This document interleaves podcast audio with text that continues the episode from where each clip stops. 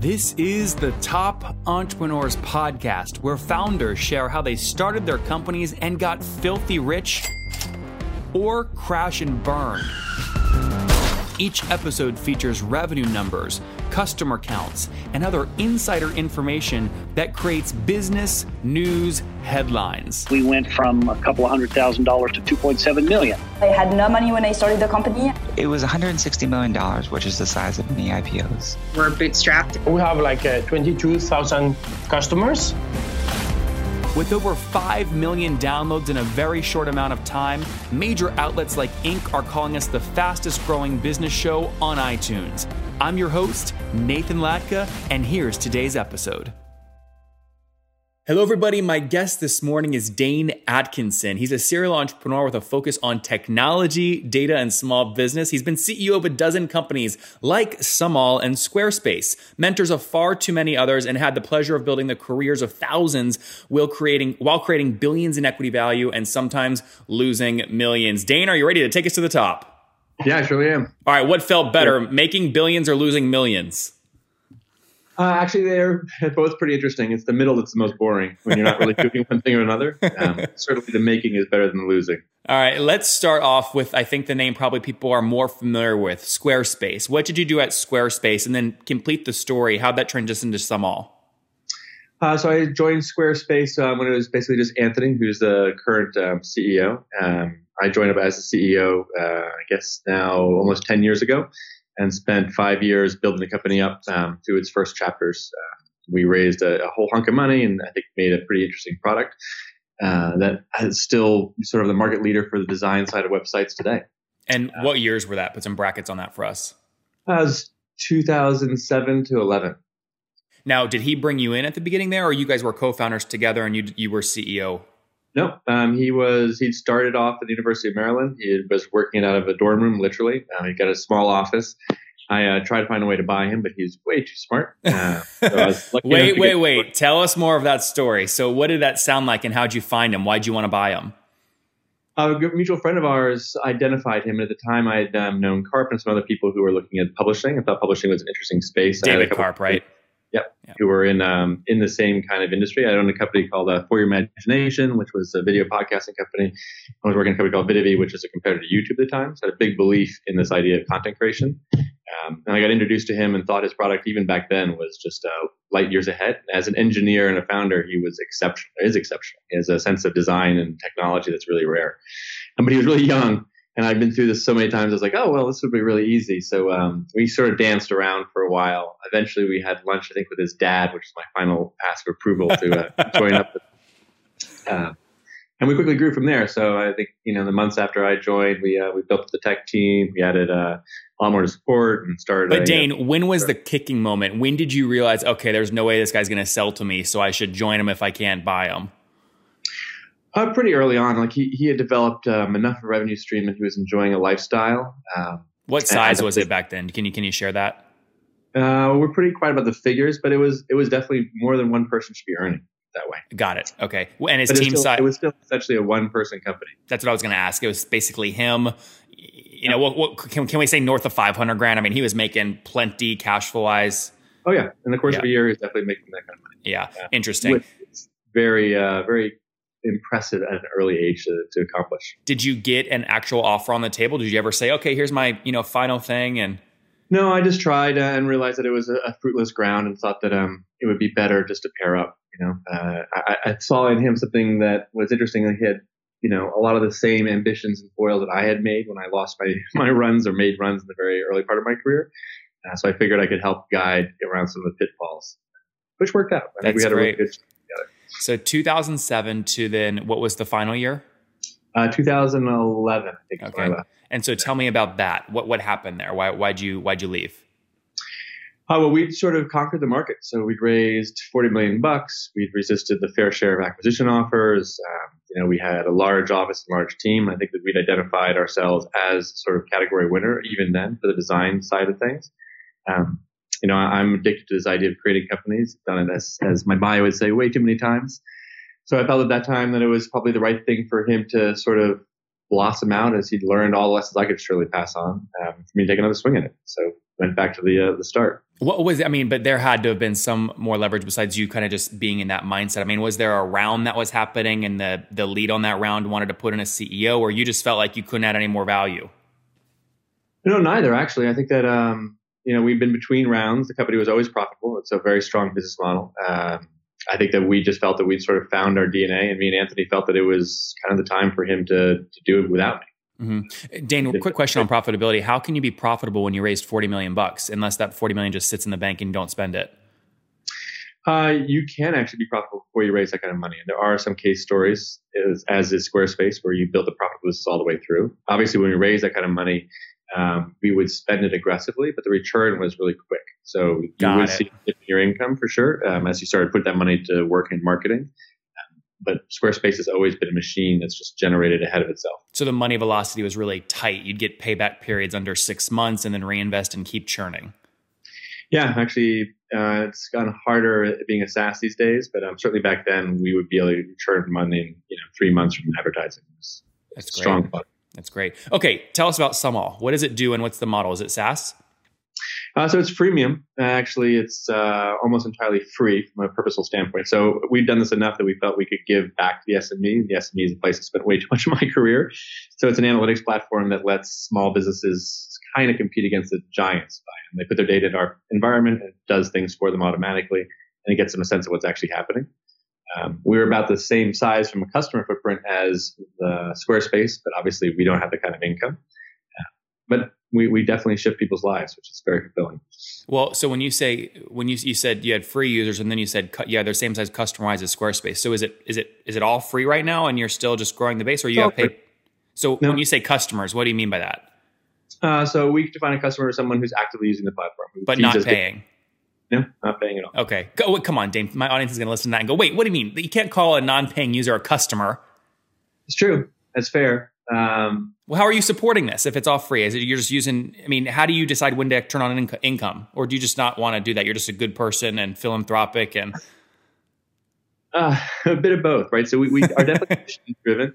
Um, we've been lucky enough to build enough companies that VCs give us money to burn the furnace. So we've got a you know a roaring furnace in the corner of our operations. Uh, I think how much have you raised? Uh, we raised about 25 million bucks. Um, our belief is that if we are able to consolidate this category, and as we are, so we're you know half a million business on the platform, uh, we'll be able to do things that are really meaningful for that community and also generate a lot of capital for us. It doesn't really work in the small scale, so we don't want to preclude people from getting the advantage of their data, and we don't want to slow down the platform from its growth at this stage. I think down the road we'll be in a very good position to collectively defend and offer things to our customers. So our hope is that in the next couple of years we'll start to add enough value that we'll uh, we'll turn a few of those knobs. So tell us more about. I mean, because this podcast obviously has an opportunity to drive a lot of people to the website, but I want them to really understand what it does. Can you tell us a story of how business is using you? You know, your headline on the website is your personal data scientist, but what does it actually do? Yeah, so I think that the the sad part about the way the ecosystem is changing is small businesses are have to have a PhD in analytics and marketing and all these different things, which they simply don't, right? So for us, the the advantage is if you're a small business and you're connecting your data, you put in your social services, you put in your Shopify account, or your Etsy account, or your PayPal, you put in your ads accounts, and you see everything in one place. We'll give you a sort of a rundown each day of what's happening. So for best practices, you can sort of see yourself evolve and understand where the market looks around you. And then we sort of automate away some of the basic stresses. So we help create content, um, you know, take products out of Shopify and we'll help list them inside of your social account. So we'll find the best trending products and we'll help market that. So lowering sort of the workload that people have to do. The future where we see ourselves going is as we continue to consolidate and get enough data to do these things smartly is there's a lot of uh, pain and work that the small businesses shouldn't have to do that, you know, AI machines can just do for them. So we're starting to look at more and more automations that are intelligent that just take away the work. Okay, Top Tribe, many of you ask me all the time how did I get my website up so fast, so quickly, and why is it doing so well? The answer is simple. I use HostGator.com to keep the thing cranking along. They've got a 45 day money back guarantee, which is great. I used their free website builder to get the site up because it's ideal for WordPress. It's just what I use. They've got 4,500 templates and a free e commerce plugin as well, and 24 7 support, which we love, right? We love that. I bug the hell out of them. They always get back to me. So I've got you 30% off along with $100 in free AdWords credit. To grab it, just go to hostgator.com forward slash Nathan, but you got to do it now. Again, hostgator.com forward slash Nathan. So let me ask you a very weird question, and this is a problem that it would be a very good problem for you to have. Um, if your platform is perfectly efficient and you get 100% market share of SMBs, uh, you can't optimize everyone's Shopify products because you'll have the same competitors using your platform. You know, t- you know, a thousand different people selling a shoe that you know is trending. You can only, you know, pick one of them. Do you understand what I'm saying? So how do you, you know, people have an advantage if they use you, but what if everyone's using you? Do do, do you lose that advantage? Uh, no. So I think that if we look at the way like Amazon works, is they they have thousands of you know similar items that are all sort of related to each other in the way they sell the way we work is slightly different. We're working one to one with each vendor. So in theory, if we actually were to penetrate the entire SMB and every single company picked the same automation, they said, pick my number one trending product and let, let's talk about it when it's succeeding. That would definitely crowd the communications a bit, but it's a very one-to-one communication between that brand and their customers. So if that Shopify store is talking about their high-heeled shoes and the next Shopify store is talking about their high-heeled shoes, they're really targeting their audience. They're both talking about what's they're seeing in that shoe sales, like shoe sales are up I change the price on it, these kind of things. Um, so I don't think they would be competitive.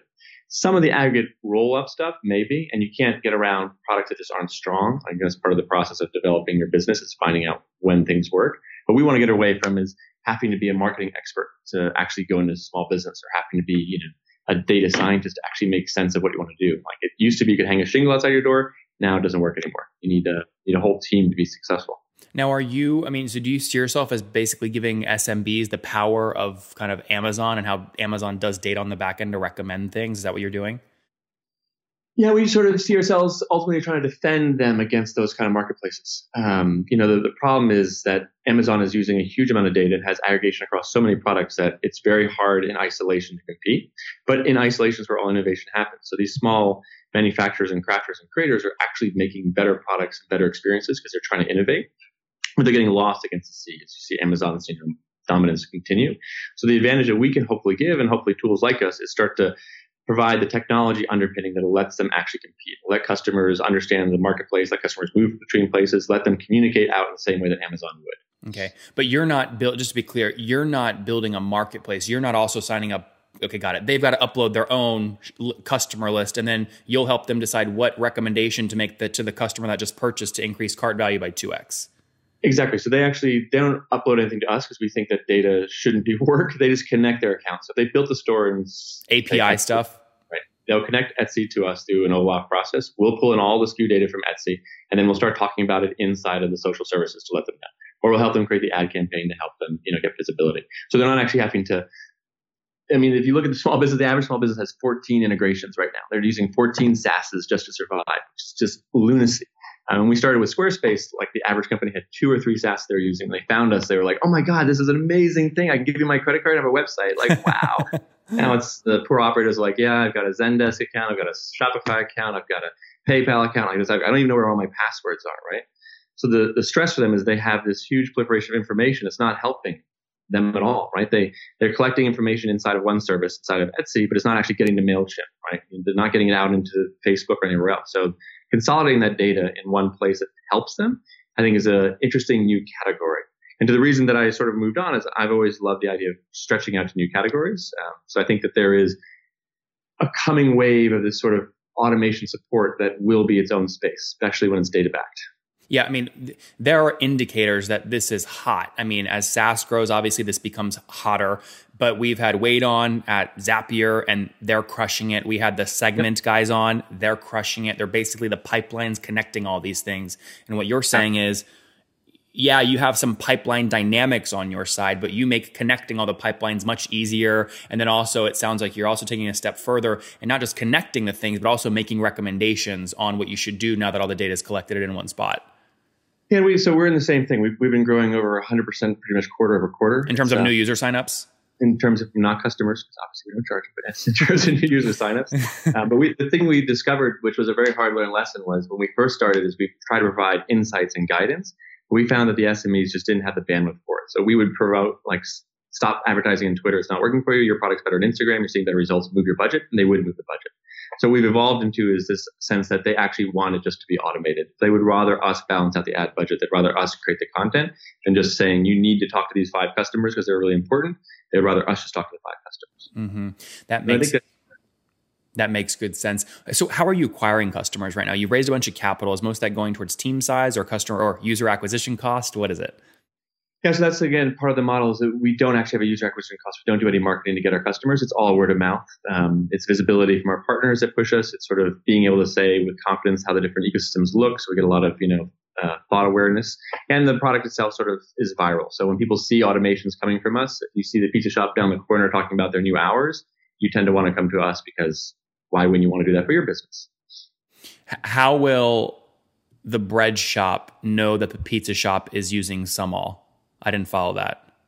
So the bread shop, you know, uh, admires this great pizza shop. They spend time looking at them. They follow them on social, and then they'll see on social the pizza shop saying, "Hey, I've got a five dollar discount for anyone who comes in tonight because it's going to be cold outside." Underneath it, it says it's brought to you by SumAll. They think, oh. why didn't I have that same automation? Or it won't, but they'll say this shop is doing these things every single day. How are they creating content that seems to tie into their data? Um, and we're the place you go to figure that out. Kind of thing. I see. Okay, interesting. And then um, last few questions here before we wrap up. Team size today. What are you guys at? Uh, we're a little under 50. Okay, a little under 50. And everyone based up there in New York?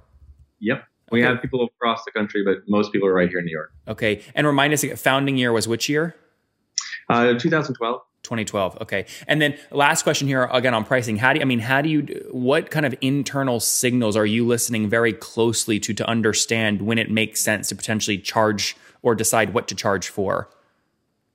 Yeah, so that's a conversation we often banty about. Um, you know, I think it's really important to provide a, a, solid value. When we were looking at our engagement metrics previously, we would see 20 times the engagement that folks would find in sort of Google Analytics or any other platform, but we weren't actually changing the revenue for our customers. So we're very focused right now on actually making sure that we can track the results of those automations, show that there's actually revenue coming from it. And Attribution. Feel, right. When we've closed that attribution list and we feel real value, then we can find a way to lightly charge. Also, SMEs hate taking out their credit cards now because they've done it like for those other 18 services. So we're trying to find ways that we can improve and optimize their business and help them save costs and take advantage of that versus actually just directly charging. Yeah, I mean, but again, we're we're very fortunate to be uh, um, backed in a manner that lets us learn and lets us build the customer base to start with. Yeah, because of your history, you have the ability, obviously, to raise. Many would argue, well, the best way to grow a big company in this space is to not charge for as long as possible, right? So if you're good at fundraising and you can show growth, ideally, you never charge the SMEs. Are there other ways for you to make money? I mean, look, I can imagine if you have this distribution channel and you can point 2 million SMBs to advertising on Facebook's new product, Facebook is willing to pay you for that. Yeah, for sure. And I think that, that we are holistically trying to protect our customers. So in an environment where we can collectively bargain against Facebook and get a, an advantage for all that data and make a cheaper price, we would do that. Um, I think there is an interesting point though. So I've done this way too many times and we try different models. So Squarespace was awesome that it was just a charge model. So as all things, I kind of swung the pendulum the other way it is fantastic for growing a really fast business, and we're really lucky that people support us in that fashion. I would advise for wait. what do you mean? What, what do you mean you swung the pendulum the other way? So one of the things we sat around at Squarespace was we were buying our customers. We were trying to build that, that base, and we thought, wow, if we had a free product, we would just you know have a huge population instead of slowly crawling through it. So as an operator, often I find myself doing the opposite of what I did the last time. So I did the oh. opposite. I went purely free, thinking this would be a brilliant model. And it worked as we expected. We built a huge population base and we started to get more and more love from our customers. The thing that I didn't realize was the discipline of charging is a more honest reflection of creating value for your customers. So we made, I made, and I make so many mistakes, it's kind of laughable, but I certainly missed that in the sense of looking at metrics that were abstractions of real value by saying customers are really using this information, but they're not actually changing it. Where if you charge, you get a much more true interpretation of what they're getting from it because they're, they're literally exchanging.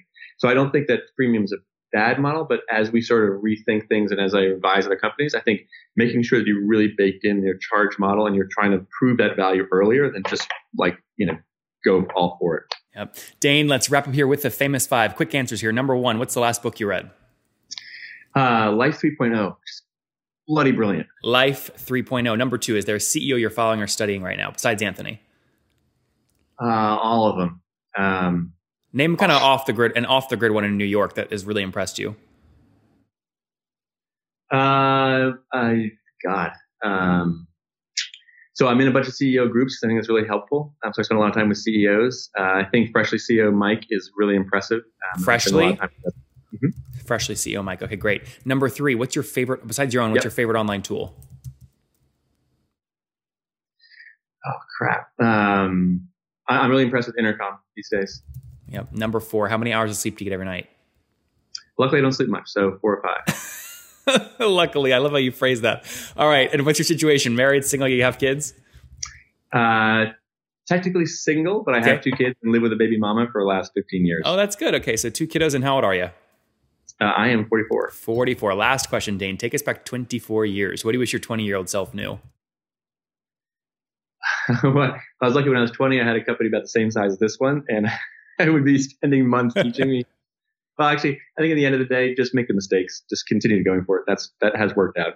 There you guys have it from Dane. He sensed opportunity at Squarespace, watching Anthony grow. Tried to buy it, didn't work. Passed Anthony's dad test. Ended up being CEO in 2007, helping really grow the company up until 2011. He ended up leaving there. Now, really trying to go the opposite way, business model wise, at SumAll, which is basically you know helping SMBs and small businesses collect all their data, then make recommendations on that data, and actually take action to help them improve revenue and delivering value to their customers. He'll then use that leverage to potentially monetize in the future. $25 million raised with a team of a little less than 50 up there in New York. Dane, thank you for taking us to the top.